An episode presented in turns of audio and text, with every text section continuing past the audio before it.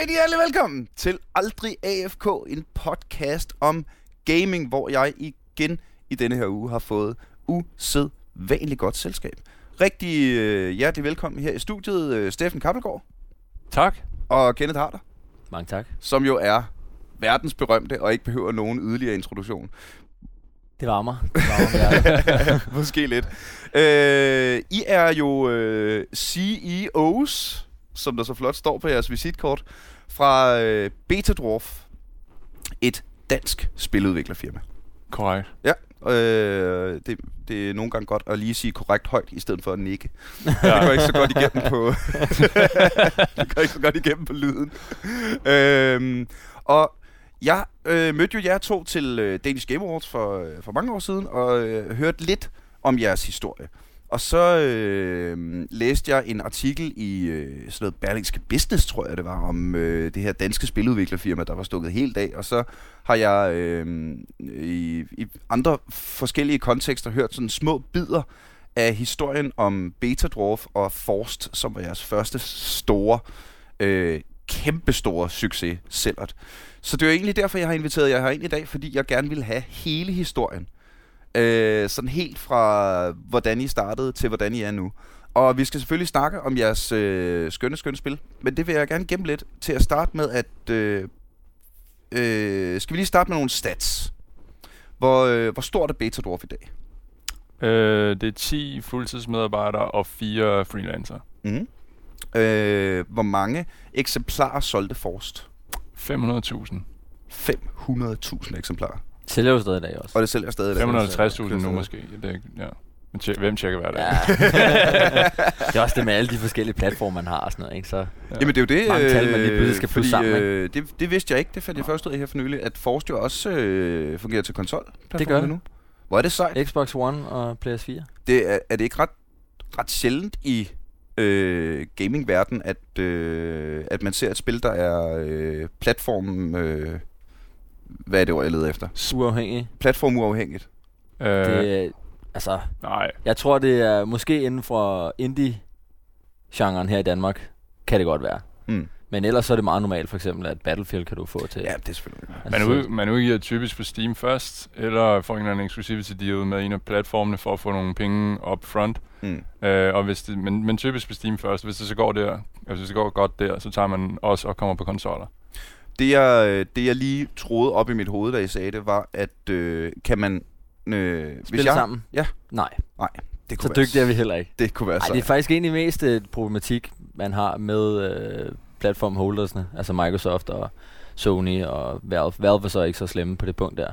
Men de vil ikke have, at man spiller med en konkurrerende konsol, for eksempel. Ikke? Hold da kæft. Så der skal nogle specielle aftaler på plads for, at, for det kan... Ja, ja, ja. For det kan lade sig gøre. Men, Øh. øh. men med, det, med vores nyeste spil, så kan PC-spillere spille med Xbox-spillere. Hvor sejt. Og det er Forced Showdown. Det er Minion Masters. Minion Masters. Åh, oh, I bliver ved. Ja, pumpe den ene øh, kasse succes ud. Hvor er det fedt. Øh, men må jeg så ikke høre, drengen? Helt fra, øh, fra The Genesis. Hvordan mødte I to hinanden? Og hvad skete der så?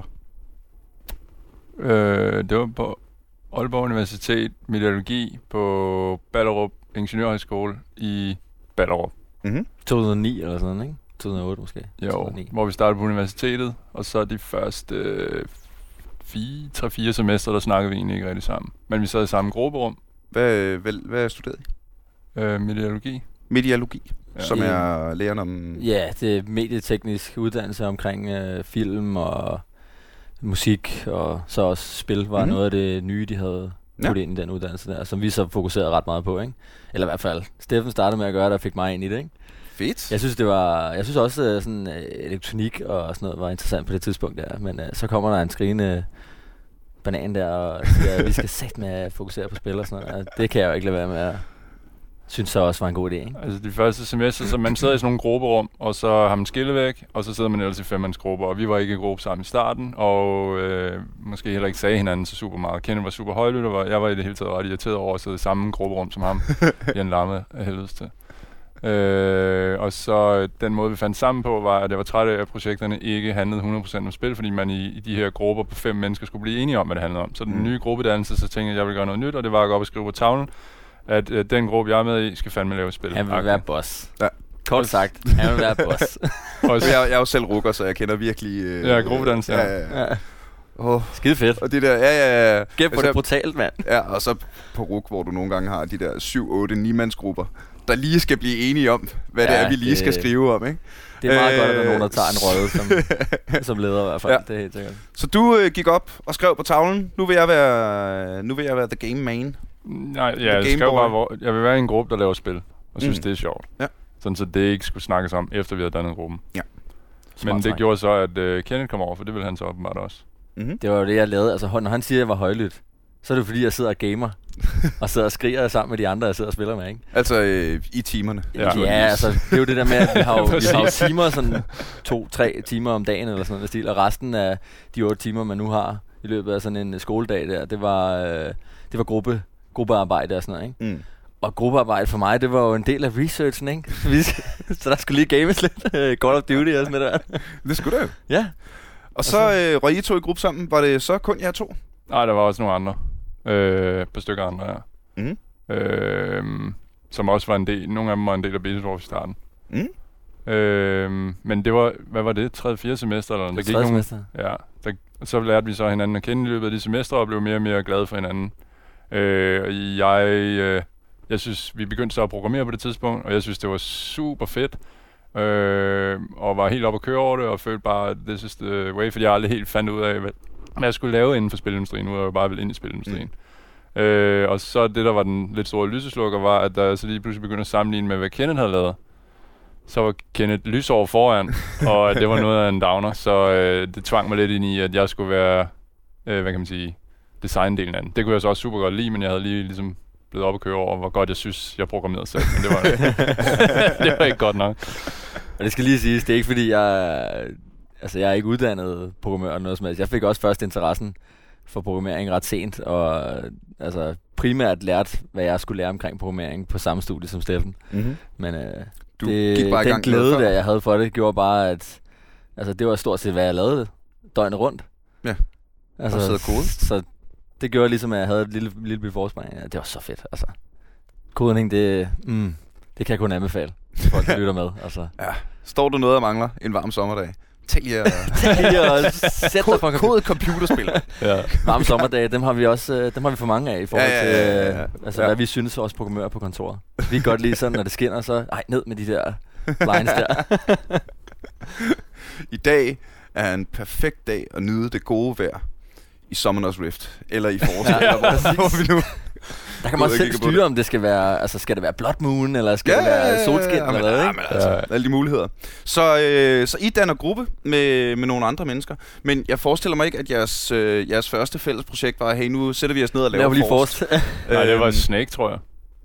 ja, på Virkelig? en, øh, ja, ja, det var Snake på en, øh, ja, hvad hedder sådan en, Vi lavede byggede selv sådan en tablet, dengang der ikke fandtes tablets, så man stod på et bord og Mhm. mm-hmm. styrede med fingrene på en glasplade. ja, så man Nå, spillede sejt. ligesom, altså så man stod fire, Ja, det ja, var ja. et Snake mod hinanden ikke? Så man stod fire øh, omkring sådan en bord der, på en plade, og så var der kamera nede, og der optog din, øh, når du trykker på den her plade Mhm. her, og så gjorde det ligesom, øh, hvad, hvad der skete inde i spillet og sådan noget. Hvorfor øh, findes det spil ikke mere? Det lyder som, øh, det lyder som et grineren drukspil.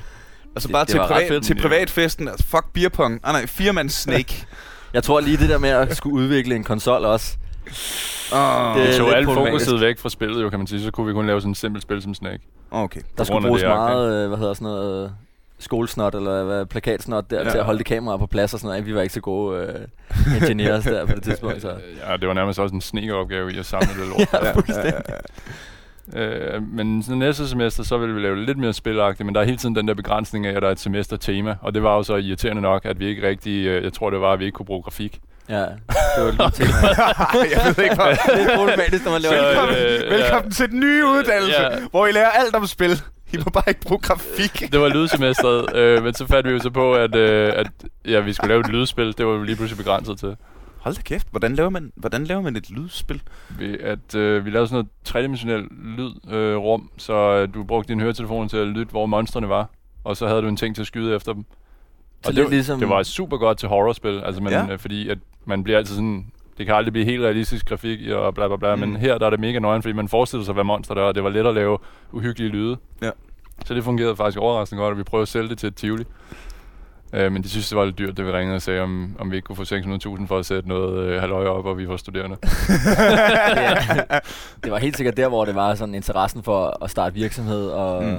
Mm. altså tage det, tage det videre, netop som du også siger med Snake-spillet der, ikke? Altså, det er fedt nok at have det foran sig selv og vise til sine kammerater og sådan noget der, men at kunne få den her fede oplevelse, som folk blev skræmt af og blev nødt til at smide deres headphones af og sådan noget, det vil vi have det ud til, til Mm. flere end bare os.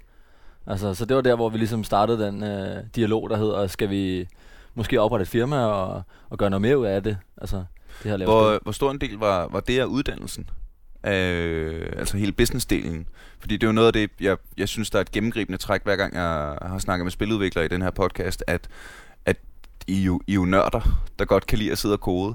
Så det samme sekund, at hele det der business-aspekt øh, kommer ind over. Så, øh, Jeg tror, det primært har været på grund af, at Steffen har haft virksomheder før. Mm. Altså, prøvet med netbarn der og sådan lidt af hvert, ikke? Jeg læste i en bog, øh, at øh, at for at starte, øh, eller få en succesfuld virksomhed, så skulle man starte tre firmaer. Det er det første, eller det tredje, der var nice. Så Mhm. øh, jeg havde startet, øh, jeg begyndte at starte nogle firmaer undervejs. Også før vi mødte Kenneth, eller før vi dannede gruppe. Blandt andet Netbarn, som var øh, pizzalevering af cocktails. Ja. Som gik af helvedes til. Men øh, det var så også pointen.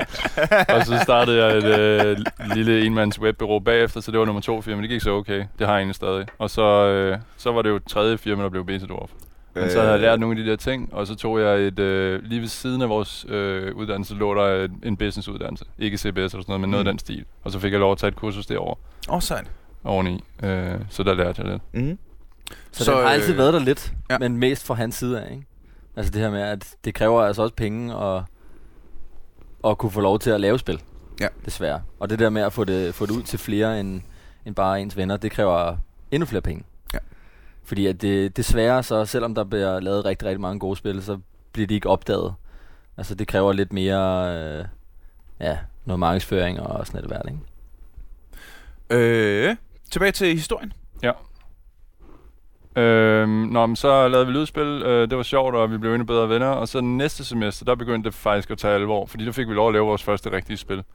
Som var Armies vs. Champions. Mm-hmm. Som også øh, var den første gang, vi fik en press article. Ja. Øh, fordi vi sendte det ind til, øh, hvad hedder det, IGF eller sådan noget? Ja, tror jeg. Øh, ja, over i øh, San Francisco. Øh, som er den største Indie Award ting. Mhm. Ikke fordi vi blev nomineret eller noget, men der var en eller anden journalist, der synes, det var mega fedt at lave en artikel. Det handlede om øh, Counter-Strike mod Warcraft. Hvilket var mega to fedt. fedeste spil, ikke? Ja. Jeg spiller super meget Counter-Strike. Jeg Ja. spiller super meget Warcraft. jeg har spillet mod hinanden i de samme spil, mand. Så Heroes vs. Champions. Ja, så Nej, du, øh, Armies vs. Champions. var det ja, sådan? så den ene han spillede en lille øh, Warcraft her, Ja. og den anden spillede en Counter-Strike øh, terrorist. En, en gut. som Ja, andre en skød ja. dem, du summonede, og det var faktisk super fedt.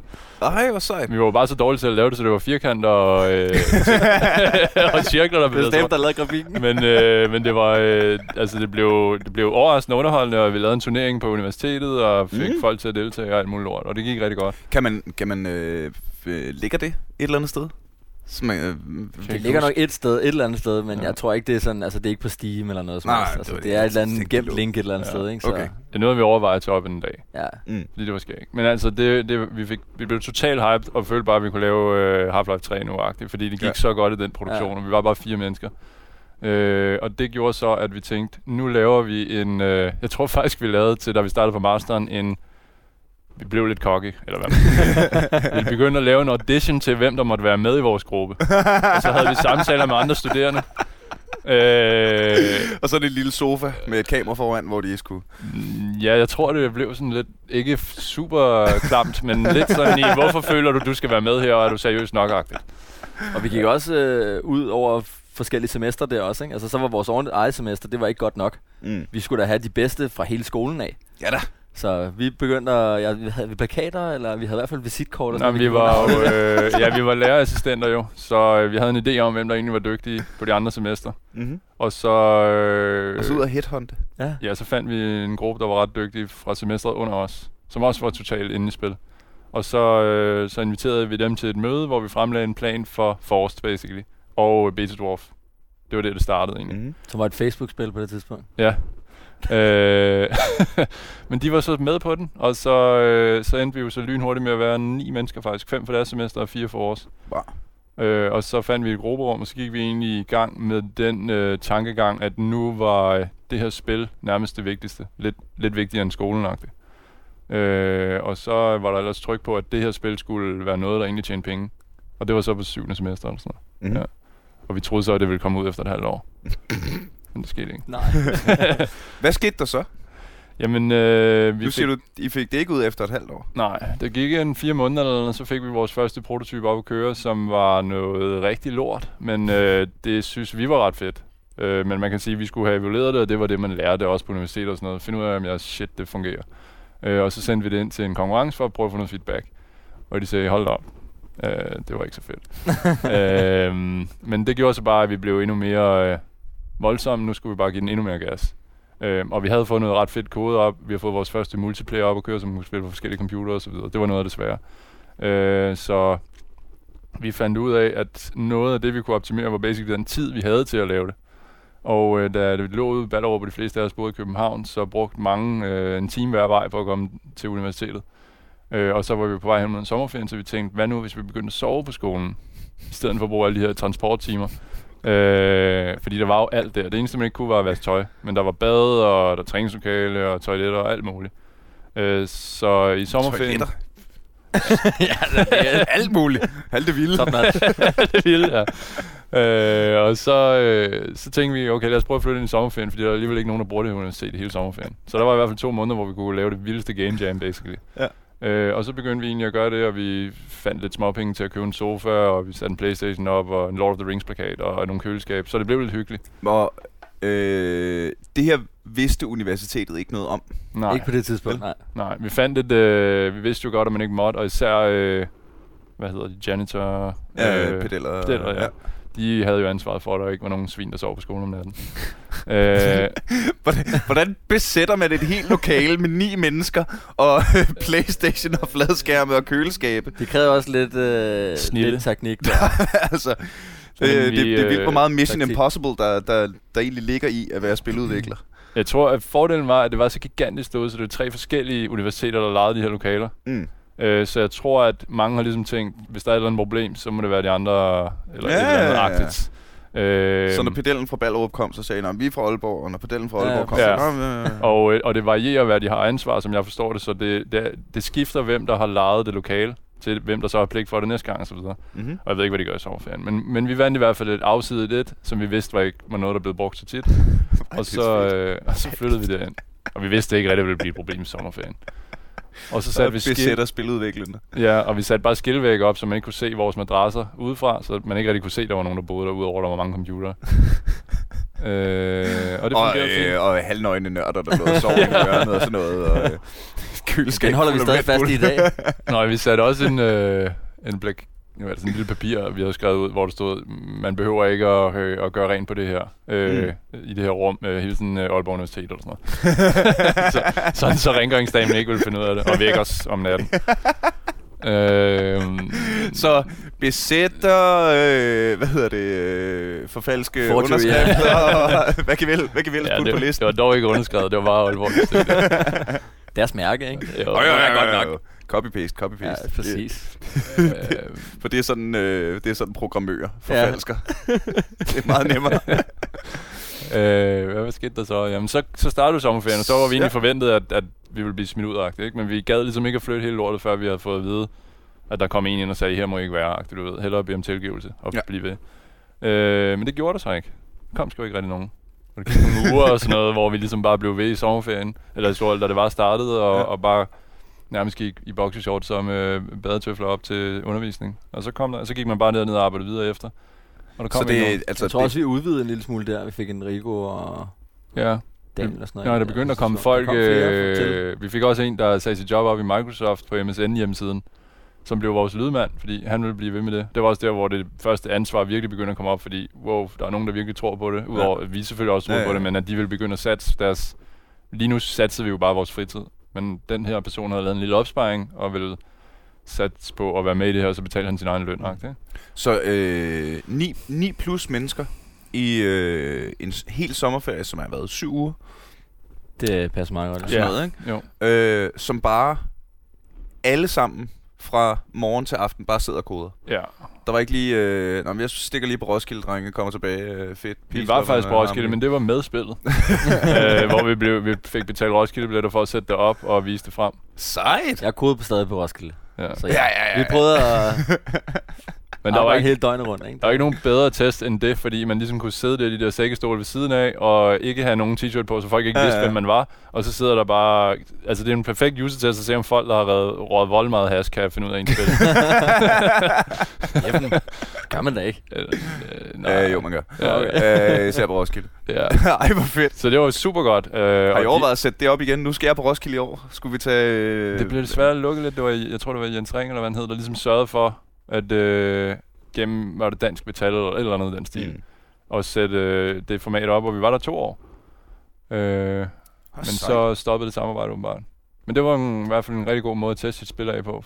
Altså fordi det er så neutralt, og det er svært at opnå. Man kan ikke invite- hvis man inviterer folk ind på sit studie og laver en test, så sidder, så sidder der en eller anden stakkels øh, testperson, mens der står fem i ryggen og savler og Ja, ja, noterer ja, alt, hvad der bliver skrevet ned ja. og sådan noget. Så det, øh, det er i virkeligheden meget mere øh, reelt på en eller anden måde. Mhm. Lidt mere ægte. Ja, de sidder jo bare og siger, hold da kæft, det et lortespil og sådan noget, mens man sidder ved siden af, og det her det er en forfærdelig gåde, og bla bla bla. Så kan Ja. man rigtig få de fantastiske noter med. Uh, fedt. Øh, så I var på Roskilde, men øh, også med arbejdet. En Ja. hel sommerferie, hvor øh, 9 plus Enrique sidder og, Enrico, og, øh, og koder derudad ja. Ja. i vildens sky. Hvad sker der så efter sommerferien? Men der, øh, jeg tror, efter sommerferien gik der kun en måned eller sådan noget, så var vi nærmest op på 16 mennesker. Fordi vi også havde været på et game jam i et eller andet sted i Vallekilde. Vest. Vallekilde, ja. Et eller andet mærkeligt sted på Sjælland. Mm. Øh, men der mødte vi en fantastisk øh, kunstner, Nikolaj Severin. Det er rigtigt. Ja, og han joinede os bagefter. Han var fra øh, Kolding Design School, tror jeg det var. Mm-hmm. Og han var super dygtig og virkelig tog vores øh, art op i niveau, fordi jeg havde jo siddet der og prøvet at gøre det sammen med nogle af de andre, som jeg ikke lige var uddannet specifikt til det. Ja. Og det var, det var mega motiverende. Øh, og så blev der virkelig sat gang i den der. Og, og så i takt med, at vi fandt ud af, at mm, der var ikke nogen, der tog vores lokale, så begyndte folk faktisk stille og roligt at øh, flytte ud af deres lejligheder, fordi at de ikke rigtig gad at betale husleje, når de alligevel var der. øh, og det var et ret sindssygt move. Så begyndte vi faktisk stille og roligt at decideret at bo på universitetet. Ja. Øh, og så havde jeg adresse hos forældrene. Øh, men det, det var jo fedt, fordi så havde man egentlig fint med penge til lige og en øl rundt omkring og have mad og sådan noget, fordi når man ikke skulle betale husleje SU, så var det en fin penge. Ja. Øhm, og det, var, det varede faktisk i syv måneder, indtil det nye semester startede, hvor vi var måske blevet lidt forkælet tankegangen om, at det aldrig skulle blive brugt. Men så startede det nye semester, og så øh, sad vi der en eller anden morgen i januar øh, i vores boxershorts og børstede tænder en eller anden morgen, og så kom der en lærer ind med øh, sine undervisningsbøger og, og, og direkte ind i lokalet, og jeg skulle til nærmest og placere bøgerne på et kateter, hun troede, der var der, men det var der jo ikke. Og så, så sagde hun ikke noget, og vi sagde ikke noget og glodede bare på hinanden. øh, fordi det havde vi jo ikke oplevet i syv måneder. Og så gik hun bare, uden at sige noget. Øh, og så tænkte vi bare, okay, det er helt sikkert ikke godt. og så gik der lidt tid, så kom der... Øh, så kom hun ned igen med nogle pedeller.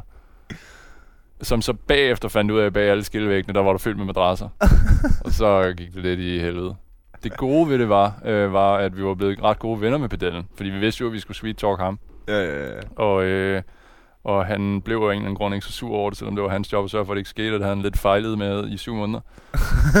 øh, men vi fik lov at stille alle vores ting ned i hans kælder, eller i, i den kælder, han nu Mm. administrerede nu under, fordi vi blev sådan smidt ud, kan man sige. Ja. Og så øh, var det Er lidt... hus og hjem i virkeligheden, ikke? Jo, fordi vi havde ikke noget sted at bo. Øh, og så... Nå, nu øh, bor vi i kælderen, dreng. Ja. Jamen, jamen, det var ikke, fordi vi sov dernede, men så sov man hos nogle venner og sådan noget. Men vi fik lynhurtigt på øh, 14 dage øh, googlet os frem til, hvor er det billigste sted at bo i Danmark. Øh, fordi at vi tænkte, Tilst. mm, det var Præstø, øh, Karlslunde og et eller andet sted i Sydjylland. Ja. Og så tænkte vi, så tager vi det der tættest på i det mindste. Og det var Karlslunde. Øh, der var et kæmpe hus på 300 kvadratmeter og sådan noget til 12.000 om måneden eller noget. Ja. Øh, så det var egentlig ikke så slemt, når man lige pludselig var rigtig mange, der var meget vant til at bo på samme værelse. Så Ja. det var jo rent luksus lige pludselig kunne være tre eller to på et værelse. Så alle boede bare på den første sal, da vi flyttede derud. Men efter, ja, efter 14 dage, så tror jeg, det lykkedes os at flytte derud. Øh, og det var øh, samtidig med det, havde vi skrevet en DFI Application. Som Øh, er... Dansk Filminstitut, som havde netop startet deres støttefond til spilindustrien igen, oh, efter, øh, efter fire år eller noget, hvor den ikke havde kørt. Mhm. Fantastisk timing. Der var lige det lille men, at øh, studerende ikke kunne gøre det. Øh, så der havde vi jo lidt en issue, som vi Så I tænkte... lavede et firma? Mm, jamen det havde vi, men, men man skulle stadig lidt ligesom Okay, have noget ja, baggrund og så ja. videre. Øh, og det var jo lidt en issue, så den måde vi prøver at komme ud om det på, var at sige, øh, vi har en baggrund i meteorologi, skrev vi i den der ansøgning. øh, men vi blev lukket ind øh, til, og hvor vi skulle pitche og så videre. Øh, og det gik nemlig fantastisk godt, og så til sidst blev vi ligesom konfronteret med det her, hvad betyder en baggrund i meteorologi? Og så blev vi nødt til at krybe til korset og sige, hvad det egentlig var. Men de, det var åbenbart en vag regel, den der, og de var parat til at omstøde det. Sejt. Øh, så jeg tror, vi var de første studerende, der fik det. Øh, Er det 300-400.000 eller sådan? Nej, det var fik? 200.000. 200.000, ja. Ja, men, Men det var stadigvæk. Ja, det var sindssygt mange sindssygt penge for os for os dengang. på det tidspunkt. Ja. Det er SU, ikke? Det var Jamen, det, var det der var. Altså. Øhm, ja. 200.000 er mange penge for de fleste på de, for de fleste tidspunkter, vil jeg sige. Ja, men Jeg kan det deles mellem var 16 15 mand, ikke? mennesker. Ja, ja. Okay, selvfølgelig, men stadig. Øhm, øh, ja, så Og, vi, øh, øh, imellem al den her tid, og I flytter derned og sådan noget, er I, er I stadigvæk studerende? mm, vi gik på og den 9. semester eller sådan noget. Ja. Og de andre også- gik så et år under. Ja. Altså at få, få det til at fungere med, med studiet og sådan noget der. Vi lavede nogle aftaler med de forskellige øh, vejledere om, hvis vi skriver noget i den her stil her, eller sådan en stil, kan vi så ikke lige aftale, at vi får en 8 eller sådan noget. Stil, ikke? Eller sådan. Så det var, sådan, det var lidt kringlet på det tidspunkt, ja. Men Altså, det var, det, sådan, var det fordi vejlederne var, var nede med det, I lavede? Ja, og altså de, kunne godt, se, at der var ligesom, altså vi, vi lærte jo enormt meget, fordi vi brugte så meget tid på det, altså ja. så det havde jo et formål, ikke? Altså, men det var ikke helt den akademiske øh, approach, vi altid tog. Altså det her med, at først så skal man sidde og research i, i et halvt år, og så bagefter Mm. så skal du lige skrive en side, ikke? Altså, Ja. Så det var ligesom lidt omvendt, og det var det, der gjorde, at der skulle lidt forhandling til og sådan noget der. Øhm, men overordnet, så lykkedes det jo. Altså, fik, jeg fik ikke dårlige karakterer på det tidspunkt, altså. Så Nej, de var bare lidt lavere end normalt. altså, jeg mener, fordi at det lige pludselig var... Det var, slet, det var ikke dårligt, men vi havde, vi havde fået nogle ret gode karakterer inden. Mm. Men nu har vi så bare begyndt at satse lidt mere på spillet. Øh, og jeg tror, vi alle sammen gennemførte 9. semester på nær dem under os. Altså de yngre øh, Mm. folk, der var med.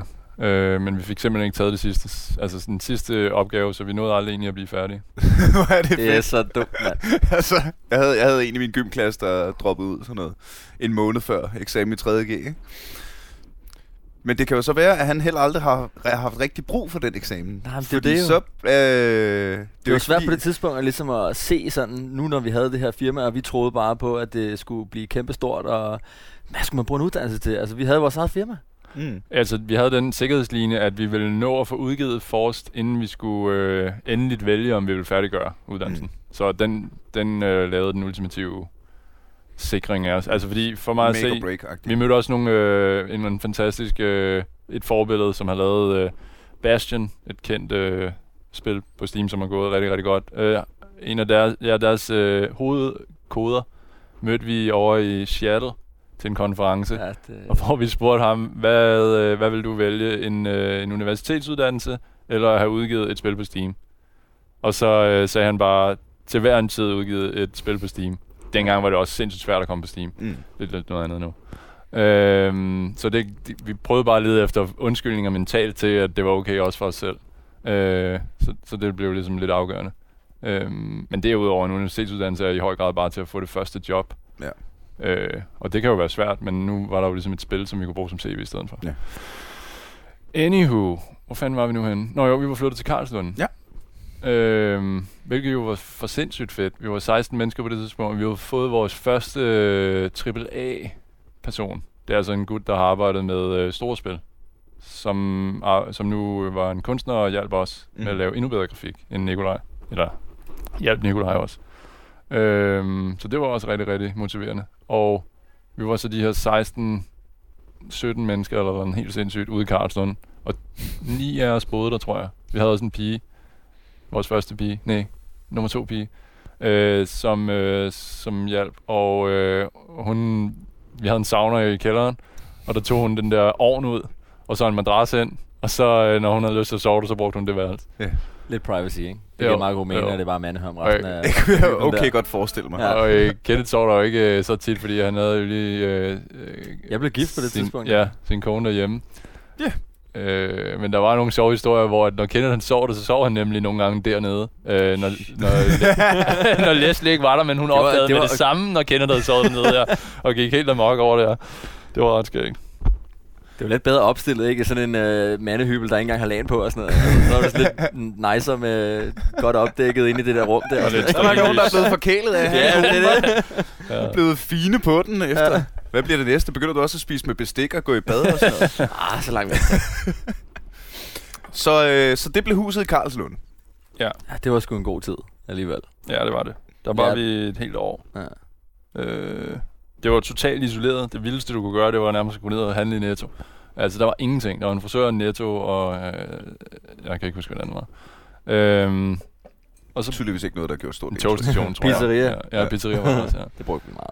Ja. Øh, ja, så der var vi der i det der store hus, men det var, jo, det var også, for mange af dem var det også ligesom, øh, første gang de flyttede hjemmefra nærmest. Mm. Øhm, og det var jo, man følte sig mega uafhængig, for man skulle ikke rende og være, vi havde lavet alle mulige ordninger om, øh, blandt andet med lærerværelse og, og det her med at hele tiden, og vi havde ba- basically lavet en hel håndbog for, hvordan vi skulle holde os skjult på universitetet, som længere, ikke længere var relevant. Altså sådan noget som, du må ikke rende rundt ude på, gade, øh, på gangene i, øh, i boxershorts om vinteren, øh, fordi så er det jo åbenlyst, du har sovet der. og det gjorde folk. Altså det er helt latterligt, at man skulle have den øh, guide, ikke? Om vinteren, fordi om sommeren, der rammer bare rundt i Jamen, der boxershorts. kunne det ligne shorts i det mindste. Så nørder, man kan ikke regne med dem. Nej, det- vi havde, og vi havde bordfodbold ude foran os, så der var hele tiden det problem, at folk de kom derud, så skulle de have en pause, og så stod de i boxershorts eller shorts eller noget om vinteren, og så spillede de, og så, øh, eller så gik de til team øh, i, i shortsbar og, og klipklapper, og det var fucking minusgrader uden foran. Øh, så der var for mange spørgsmål i forhold til det, og så blev vi nødt til at lave de her regler. Øh, også at øh, der var et lærerværelse, hvor at man kunne gå ind, og øh, der havde de en mega lækker kaffemaskine jo. Ja. Og vi vidste jo præcis, hvornår lærerne begyndte at holde op med at være der, efter, øh, når de gik hjem og så videre. Øh, så der sne vi os ind og, og fandt en branddør, øh, man kunne gå ind igennem, og så, øh, så begyndte vi jo at drikke vold meget kaffe. Men der blev vi også nødt til at lave en regel, fordi der lige pludselig blev låst til lærerværelset. Øh, Fordi de synes, der begyndte at mangle kaffe. Præcis, Den at den blev øh, tømt, den der, og så øh, kom der alle mulige advarselsskilte om, at øh, elever måtte ikke være der, og så videre. De havde også en ovn, vi havde brugt jo, til at lave mad. øh, Og nu kender jeg nørder garanteret ikke gjort rent. nej, det var det, det syede jeg. Der var overhovedet ikke. Altså, vi havde en ordning, hvor at, øh, fordi jeg også havde en opvaskemaskine, så havde vi en ordning med alt det slim og bestik og alt muligt, vi havde nede på vores. Der var der en, der skulle tage sådan en, øh, en, en lektievogn og køre op om aftenen, og så øh, tømme den der opvaskemaskine, eller så Ja. lave en opvaskemaskine. Og den blev jo glemt en gang imellem. Og så, den, så kom lærerne ind, og så var det bare fyldt med alle mulige mærkelige ting, de var ikke var vant til. og der var jo ikke nogen, der vidste det, men det skulle så ind og hente os. Så der var bare så mange øh, issues med at sørge for, at, øh, at vi ikke intervenede med de der øh, lærere. øh, så, ja, så, så det endte med den håndbog der. Øh, og regler. Og det er jo sådan en del af at, at, at køre et firma, at der ikke bliver sådan nogle administrationsproblemer. Ja. Det var bare ikke lige dem, vi Det er havde ikke lige at regnet lave med. spil, nej. Nej. Der var sådan set de samme problemer i Karlslund, hvor vi kom ud lige i starten. Og så var øh, affalds... Øh, øh, hvad fanden hedder de? Øh, dem, du propper Ja. affald ned i. Skrald. Ja, præcis. Skraldespand, Det ja. ude foran, ude foran huset, ikke? Ja, ja. Det var lavet til en familie med fire eller sådan noget den stil, ikke? Vi var, vi var 16 mennesker, Der var Derude, væsentligt flere blæer i jeres. og vi åd måske tre frysepizzaer om dagen, ikke? Så de blev bare fyldt på om mandagen, altså de der affaldsspande. Øh, og så væltede det bare, så gik, vidste vi ikke, hvad vel skulle, så der stod bare sådan noget 30 affaldssække ved siden af de der, som flyttemændene, eller affaldsmændene selvfølgelig ikke gider tage, fordi det, ja. ja. de betaler per. Ja. Øhm, og så vidste vi ikke, hvad vi skulle gøre. Men vi fandt ud af, at Netto var ved at bygge om, så de havde øh, ekstra container og noget, som så åbenbart er ulovligt at smide affald i. Så vi lavede sådan noget Så det gjorde øh, om aftenen, når det var mørkt, så var der seks mand, der gik ned med affaldssække og smed det i. Og så fandt vi så ud af, at det var pisse ulovligt. Men, øh, så øh, vi måtte betale dyre domme for at få en eller anden ekstra ordning af det. Men det siger bare noget om de der åndssvage ting, man skal bruge tid på, mm. når man bygger halvåret op. Også Standard, at, når øh, man bygger firma. Ja, ja, ja. Ja, og naboen, øh, naboen vidste, vidste ikke rigtig, hvad vi lavede, og de var vant til, at man havde meget tæt naboskab, så de kom ind og afleverede deres unger, fordi de troede, vi var en eller anden slags hyggeklub, hvor man sad og spillede computer. Så nogle gange så kom jeg øh, ind i kontoret, og så sidder der bare sådan to unger og spiller over i hjørnet, øh, fordi Gode at tester. naboen bare har afleveret dem. ja men hey, Vi siger ikke nej til tester. Altså. Nej, nej, nej. Men altså, ja, sådan nogle akavede ting var der. øh, men ja, det var fedt at være i Karlsson, og øh, vi fik virkelig bygget spillet op i den tid. Mm. Og der boede I i et år. Indtil vi blev lidt små sindssyge, ja, den isolation. Ja, det var også fordi, vi fik de DFI-penge der. At vi Øh, sådan overvejede, okay, kan vi, øh, kan vi tage det lidt til det næste skridt, ikke? Altså, kan Mm. vi tage det næste skridt og, Ja, eller og ikke komme- helt korrekt. Hvor langt altså, er vi lidt mere fra- professionel, ikke? Hvor langt er vi fra udgivelsesdatoen her? halvanden år. Altså, vi, ud- nej, vi udgav 8 måneder efter, vi flyttede fra Karlsson. Okay. Mm. Øh, Men øh, og, øh, på, det, på det her tidspunkt igen, er der, altså I har jo siddet 16 mennesker uden indkomst. ja. Nogen har haft noget SU. ja, og vi brugte nogle af pengene på dem, der ikke havde SU, til bare i hvert fald at betale for blandt andet øh, tog og sådan noget. ja, ja. Så det var det, øh, lidt et, øh, et kollektiv i virkeligheden. Ja. Øhm, men det var nemlig også en af de problemer, der var. I slutningen af Karlslund-tiden, så var vi egentlig ved at løbe tør for penge, og øh, spillet var stadig ikke godt nok til, at vi kunne udgive det. Og det hele handlede om, at vi kunne få en aftale med Steam, og de evaluerede det bare. Øh, dengang evaluerede de det hårdt. Altså, øh, nej, det passer ikke. Greenlight kom i den tid, i det tidspunkt, som er sådan en popularitets øh, ting, hvor du, du smider det op på Steam, og så alle på Steam kan stemme på, om de synes, det skal ind på Steam. Mm. Og det var svært at komme igennem. Øh, øhm, så vi lavede en Kickstarter, som er den her crowdfunding-ting, portal, hvor man kan bede om penge til at lave sit spil færdigt. Og det øh, lykkedes faktisk. Det var forbandet øh, emotional at gå igennem, øh, fordi man bare øh, ville have det der tal til at gro, og, og vi fik først... Man, man beder om, øh, hvad bedte vi om? En halv million, tror jeg. Mm. Øh, og hvis du ikke får alle pengene, så får du ingenting. Men hvis du får pengene, så får du dem. Ja. Øh, og og den, da der var fire dage til, en uge tilbage, der havde vi stadig ikke fået alle. Jeg var sindssygt nervøs. Øh, men det lykkedes så. Øh, og det var, så fik vi jo så den her halve million til egentlig at kunne give lidt, ikke overhovedet, hvad der minder om lønninger, men lidt bedre tilskud til, Ja. ja. til dem, der ikke havde SU. Og vi kunne flytte fra Karlslund. Vi fandt et kontor inde i byen, der hvor vi er nu, som vi flyttede ind i øh, nytårsaften Mm-hmm. for et par år siden. Fire år siden, ja. Og så, øh, så havde vi et halvt år tilbage før SU løb ud. Og det var jo serious business, når det lige pludselig stoppede. Der var Øh, ret mange af os, der var på ja, SU det, det var alligevel en del penge, man fik for Det er ret mange gratis penge. Ja. Ja. Så der vidste vi, at det var en rimelig serious deadline. Øh, men da det halve år så var gået, så havde vi stadig ikke opnået den skide aftale med Steam.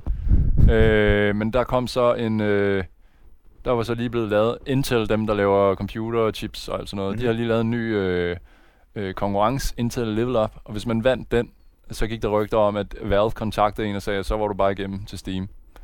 Og de krævede en demo, de her øh, Intel Level Up halvøjer. Mm-hmm. Øh, så der gik vi all in på at lave øh, den, hvad kan man sige, starten af vores spil så lækkert som overhovedet muligt, og så sende en demo derind. Og så vandt vi fandme den. Og så kontaktede Valve os så sgu også, og sagde, at øh, om vi ikke ville på Steam direkte. Ah, lad os lige tænke, tænke. Jo, ved du hvad. ja.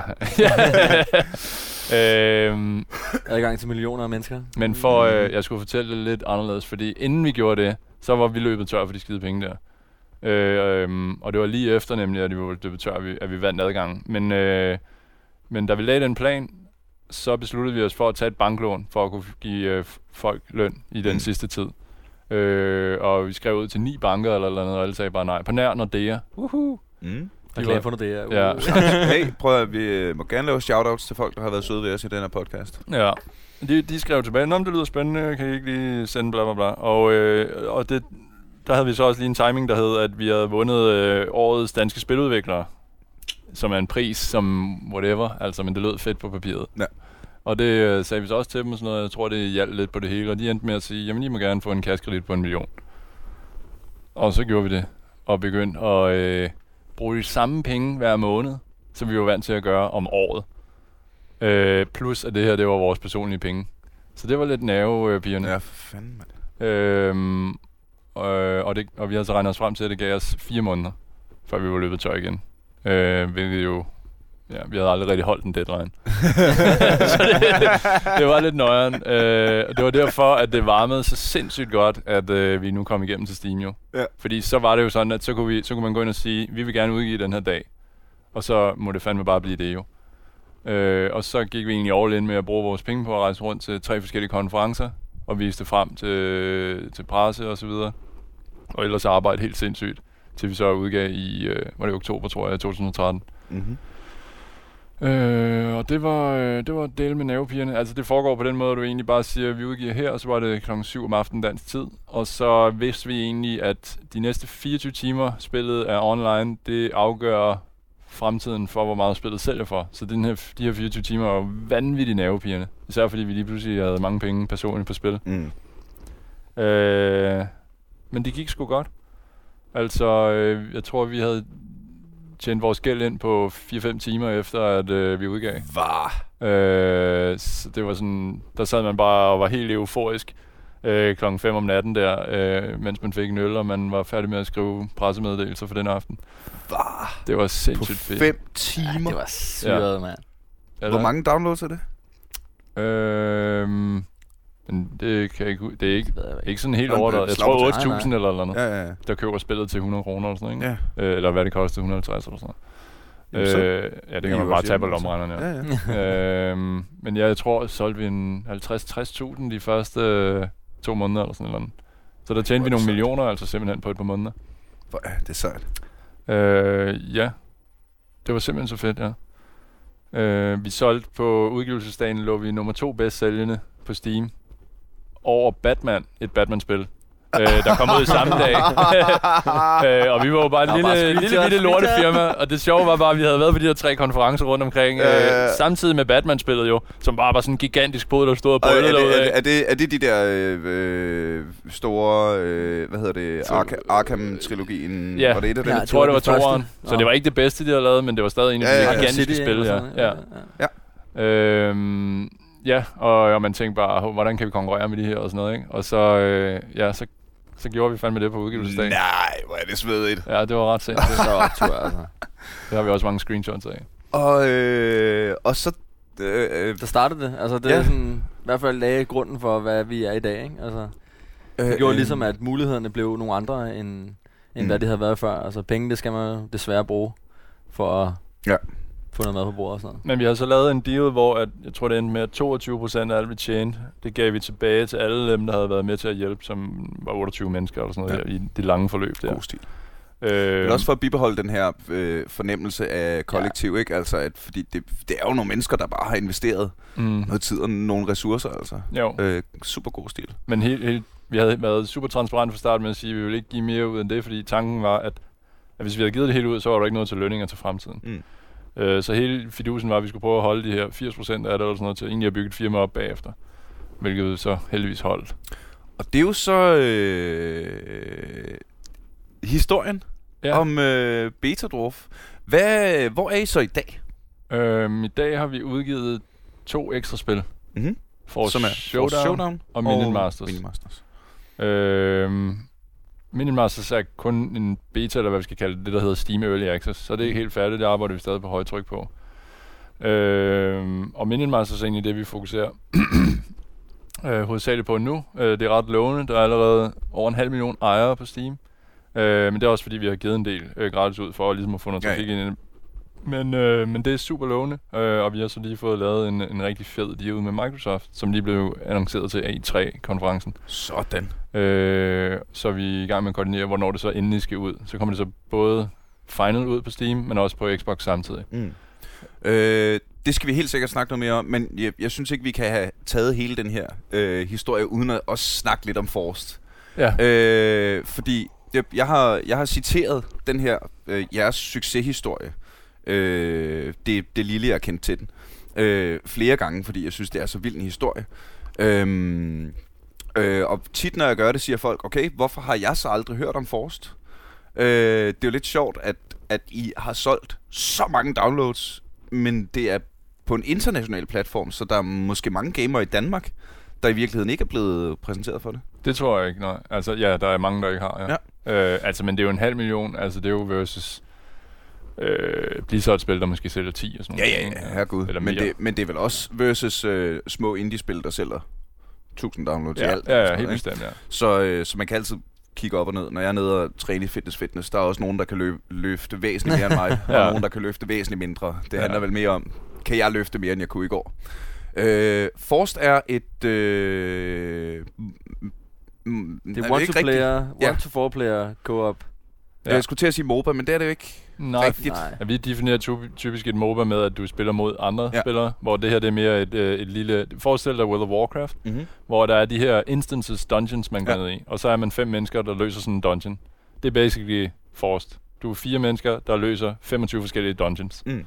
Så det handler egentlig bare om... Det er super, super svært spillet. Så man skal virkelig, virkelig samarbejde. Det er hele fidusen ved det. Og Ja. ja. så øh, gør man det med sine venner. Og øh, tredje person, og så øh, battle. Øh, og en lille smule puzzle. Øh, puzzle, ja. ja, det er vi ikke... kan lave det, også det, noget sådan kombinationen af, hvad vi kalder puzzle combat. Altså, Mm. mm. så mens man ligesom er i kamp, så skal du også lige løse en lille, lille gåde. Altså, du skal ligesom finde ud af, øh, den her dims her, den skal du øh, få, hvad vi kalder orben, din femte spiller med, mm-hmm. øh, trække med hen til en anden platform eller sådan Ja. en stil, og så åbne en port eller sådan en stil, ikke? Så det er, øh, det er myndet til, til øh, co-op-spillerne, ikke? Jo. Dem, der øh, enten sidder hver for sig og øh, skyper, ja. Eller, eller Discord, hvis de er lidt mere med på noderne, øhm, øh, som, som har lyst til noget co-op mod systemet. Ja. En slags... Øh, altså, der vil, der vil... Ej, jeg vil ikke sige, der er noget portal over det. Øh, men måske øh, lidt de samme type spillere, som mm. Synes, at øh, co-op'en, øh, co-op-delen og øh, kodebrydningen var fedt i Portal. Ja. Øhm, øh, er det, er det er øh, Force det, man kalder et roguelite? Nej, øh, det er for Showdown til gengæld. Mm-hmm. Øh, Og et, et roguelite er ja, Diablo. Ikke? Altså, det er en... Mm, vores definition af et roguelike er, at der er meget øh, random udfordringer, Mm-hmm. og at der er meget, meget store konsekvenser, hvis du dør. Øh, og det er der ikke rigtigt i Force, der starter du bare banen forfra, lidt ligesom i Mario. Mm. Men i Showdown, der kan du risikere at miste helt op til en time næsten. Øh, fordi du går igennem øh, nogle gange 16 baner eller noget, hvor du virkelig har livet som risk, og hvis du dør i den proces, så er det ligesom forfra. Men til gengæld, så hver gang du ligesom starter et nyt forløb, så er det til tilfældigt genererede øh, baner, du kommer igennem. Mm. Så det, Så det giver, det giver noget replay value, Ja. at du ikke bare kan øh, sådan en til en. ja, Hvilket også er det eneste, der gør Diablo værd at spille igen, ikke? Jo. Fordi hvis, altså, det er meget tryk på den her ting. ja, Find, find monstre og tryk på dem. ja. Øh, så hvis der ikke havde været de her randomness generatorer, og man bare havde kunnet, øh, kunnet brække det ned til, Nå, nu skal det jo til højre her, og så videre. ja. Øh, så hvad er... Øh, hvad er... Øh, Force Showdown er single player?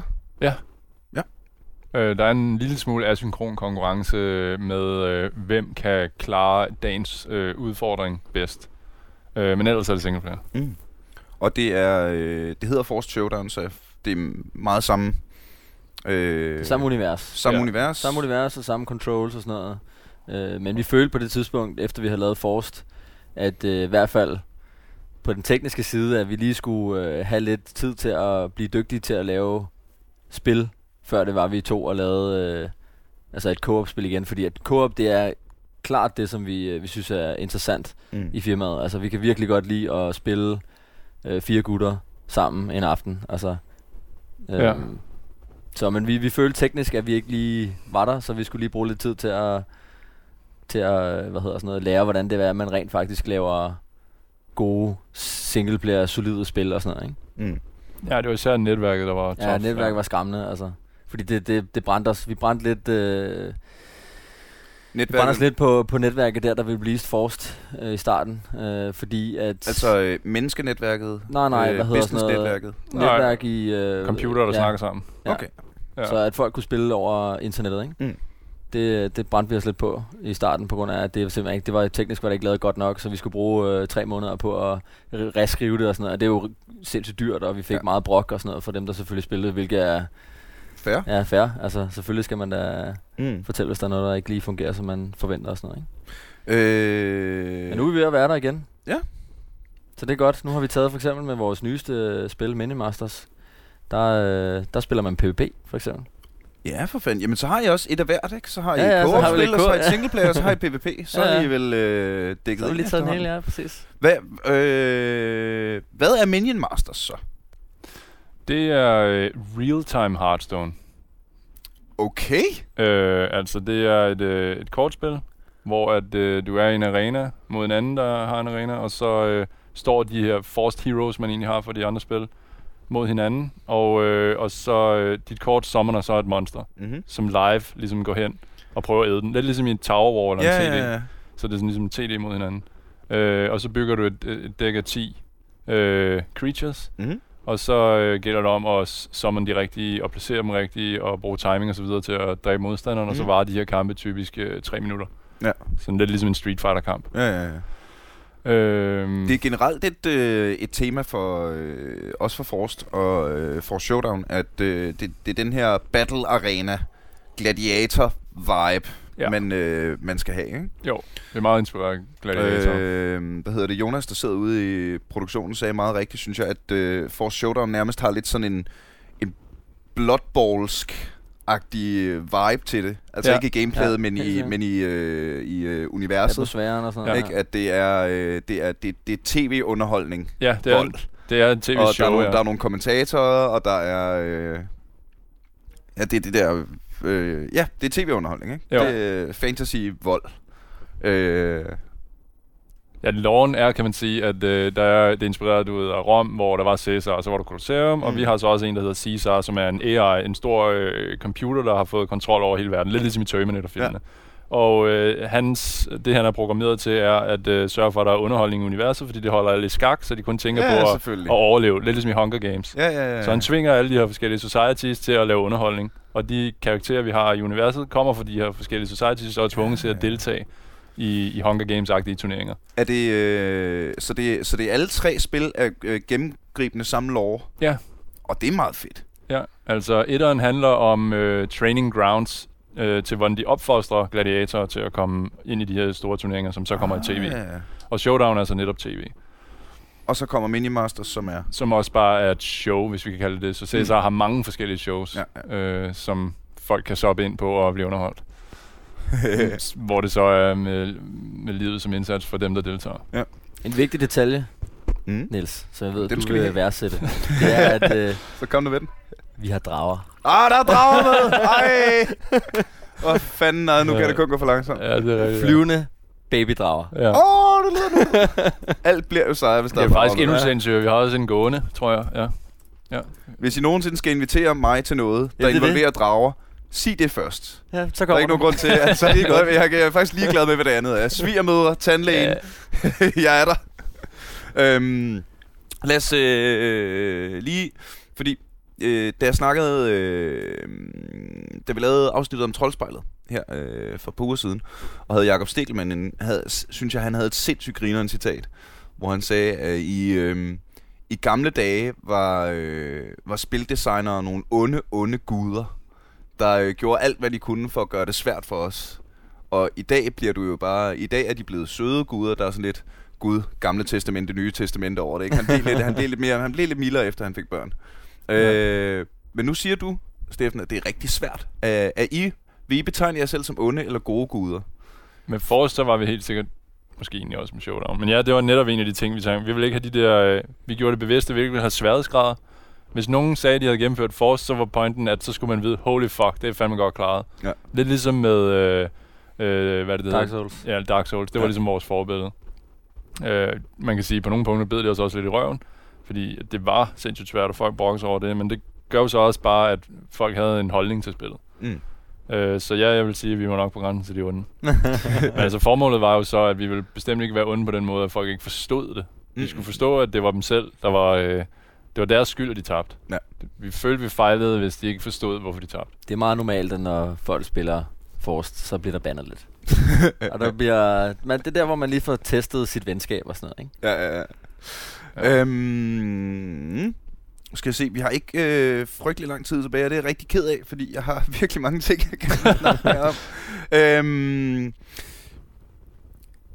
jamen, jeg, det her har jeg virkelig glædet mig til at spørge jer om. Hvad så med, med, med jer to personligt? For I, st- I, I startede med at være kodere, fordi I havde en passion for spil og gaming. Og øh, sidde helt inde i The Nuts and Bolts. Det er det, som jeg ikke ved en skid om. Jeg har sagt det før, jeg siger det gerne igen.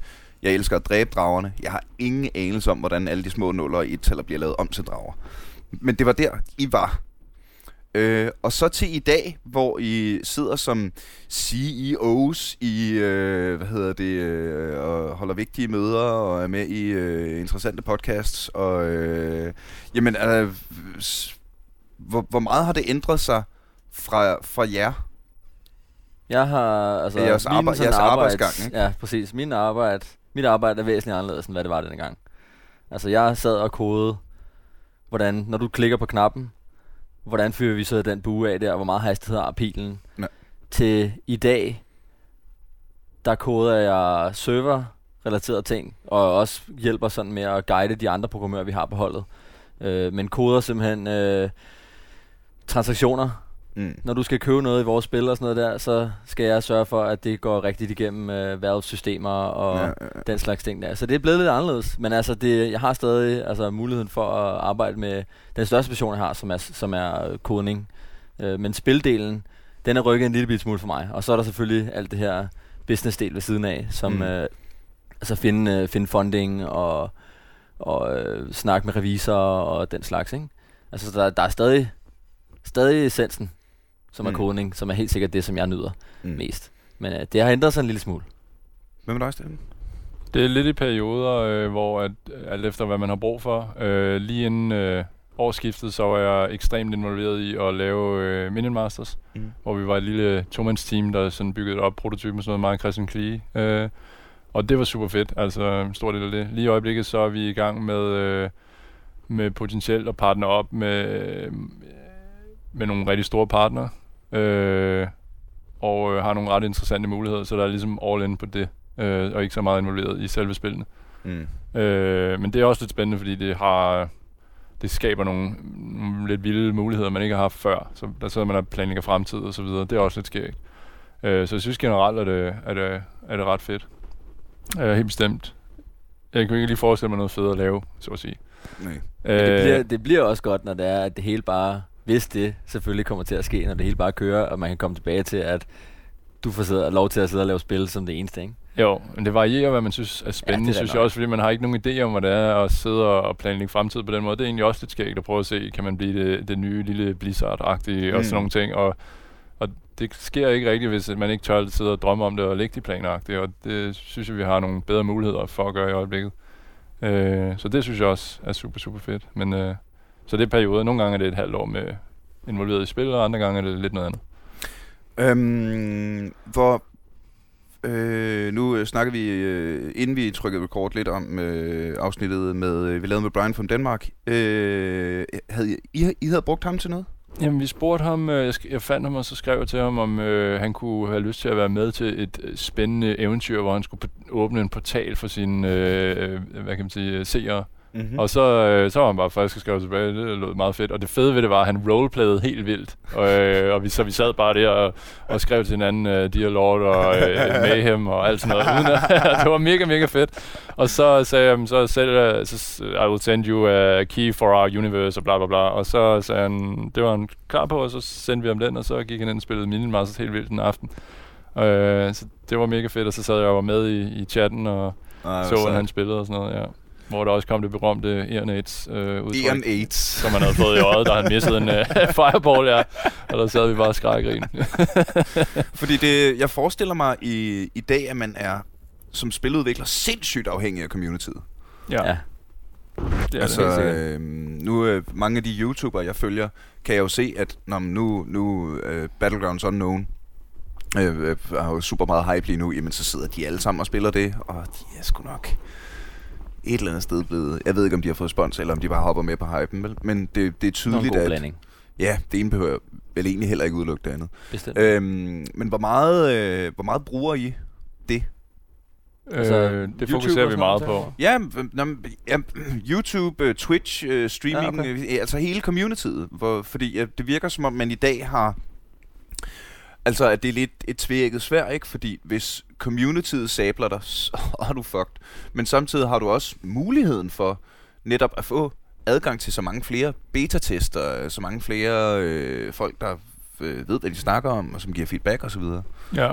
Hvad er jeres tanker omkring det? Jamen det har vi faktisk, det brugte vi vanvittigt meget tid på sidste år at bygge en hel strategi op om, hvor vi vil lave lidt sådan ligesom et exclusive Beta Dwarf community, hvor hvis man ligesom meldte sig til vores liste og var mere engageret i vores spil, så ville vi også øh, sende dem gaver basically hver måned. Øh, så vi har fået bygget et community op fra sidste år på 5.000 til 160.000 nu. Hold da kæft. Og der er øh, gennemsnitligt 10.000, der skriver sig op hver måned. Øh, Ej, hvor er det sejt. så det går sindssygt stærkt nu, hvor, at, øh, hvor vi så ligesom sender dem en masse gaver og fortæller, hvad der sker og, og så videre. Øh, hver måned, basically. Øh, og så især på grund af Minion Masters er et spil, der ligesom er meget ongoing, du ved, næsten med Magic Cards. Der Mm. opdaterer vi hver uge, og der, så sender vi dem så nyheder og giver dem øh, et nyt kort gratis for at være Ja. med på listen hver, hver måned og sådan noget. Øh, så, øh, så det har vi gået meget mere ind i, øh, og begyndt at bygge øh, Twitch og YouTube og netværks op og sådan noget. Hvor er det sejt. Ja, vi har jo den der altså, lille implementation i vores spil, hvor det er, at hvis man ser en YouTuber, så øh, er der chance for, at han får et, hvad vi kalder et event i spillet, som gør, at øh, det kan trigger en key til en af seerne, som sidder og kigger med på, Så du kan simpelthen... på, på, Den på øh, Twitch. for, forfra, forfra. Det er, Det er streamer faktisk. Hvis Ja. ja. du sidder på Twitch og ser en streamer, og streameren vinder en bestemt kamp, så får øh, en del af øh, viewersne øh, gratis spil. Sejt. Så får de Minion Masters gratis. Så det gør lidt af der er tension på, åh oh, nej, vinder han nu, og så Ja, videre. ja, Og så ja. sidder han og, øh, ja, alle hans øh, viewers siger så, at han er en stor spasser, hvis han ikke klarer det, og sådan noget. Så det skaber fantastiske relations, ikke? Ej, hvor fedt. Øh, hvad hedder det? Øhm, øh, lige her til sidst, øh, synes jeg jo, det er meget interessant, som en, der har spillet rigtig, rigtig meget Magic the Gathering i min tid. Øh, den her øh, blanding af øh, MOBA, roguelike og, øh, og så kort. Øh, hvad, hvad var inspirationen? Og øh, hvordan og hvorledes? til, det er måske Showdown, du refererer til, som Ja. netop var øh, et actionspil, hvor der ligesom var kort med i, og det var ligesom det, der triggede det. Vi blev mega fans af Hearthstone i den her periode. Ja.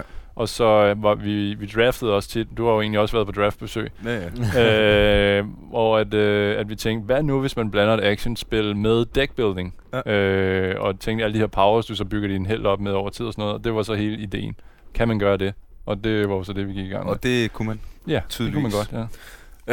Øh, drenge, Steffen Kappelgaard og Kenneth Harder, tusind. Jeg tror, jeg skulle, øh, vi er ved at være øh, ved vejs ende. Hold kæft, hvor var det fedt at høre historien. Tusind, tusind tak, fordi I har lyst til at komme. Og øh, her lige på falderæbet kan vi jo så opfordre alle vores lyttere til at øh, for det første spille Forst, og spille Force Showdown og spille Mini Masters, når det bliver øh, released. Hvor, hvad er release dato? Ja, man kan allerede øh, spille det Ja, nu. det er beta nu. Og hvis man Ja, ja, det er signer... s- access, ja, og så hvis man signer sig op, så nogle gange, så giver vi det også gratis Mm. og sådan nogle ting. Øh, men hvis man går ind på betadraft.com, så er der ligesom et link til at signe sig op, Ja. og så sender vi alle mulige gaver. Og i, i samme åndedrag skal det siges, at Forst, altså, hvornår udkom Forst? 2013. 2013, at det er stadigvæk live. Ja, altså, det, det, det er ikke... Det er ikke velgående, ja. Jamen, det er det, at øh, det bliver løbende patchet, og der er stadig... Øh, I sælger stadig. Det sælger helt bestemt, ja, der er stadig mange, der spiller der. Så, øh, så selvom det er et gammelt spil, kan man øh, virkelig tage sig sammen til at tage det op. Det er ja. Klart anbefalet, at man lige tager øh, i hvert fald en kammerat under armen, og så spiller be- det, sammen. det er bedre det med er, det, ikke? ja, det er helt, Helt sikkert. bestemt, ja. Det er couch co-op, når det er bedst. Ja. Ja. Jamen, hvor er det fedt. Øh, er der mere, I øh, lige vil plukke? Altså vi kan jo Lige sige, fordi vi ligesom de øh, aftaler, han snakkede om tidligere, Steffen, der, at øh, så er vi interesseret i måske at høre fra folk, der godt kunne mangle et job måske i den nærmeste fremtid. Endelig? Fordi vi gerne vil ekspandere vores virksomhed Ja. inden for de næste... Jamen, hvis du sidder og lytter med og er interesseret i spiludvikling og er klar til at tage øh, syv måneder i et øh, hus i Kokkedal med frysepizzaer og, øh, og en dame nede i saunaen, jamen så øh, er opfordringen hermed givet videre. Øh, og alting kan man finde på betadwarf.com. Ja. Øh, lige her til sidst vil jeg sige, at du er selvfølgelig også meget, meget velkommen til at like øh, Aldrig AFK på Facebook. Det er den nemmeste måde at øh, komme i kontakt med os, hvis du har spørgsmål og eller kommentarer, eller bare vil se nogle af alle de flotte billeder, vi har taget, eller synes, det er lidt hyggeligt, og jeg skriver også lidt ud en gang imellem, og nogle fra drengene skriver ud, og det er så hyggeligt. Og så er du selvfølgelig stadigvæk velkommen til at hoppe ind på motherload.dk og downloade mit nye stand-up show, som er ved at være et halvt år gammelt, men øh, med øh, mig, Morten Maj, Mads Brynum og Jakob Godfather Stegelmann. Indtil da, øh, tak fordi du lyttede med, og jeg håber, du er klar igen i næste uge, hvor vi en gang til er aldrig AFK.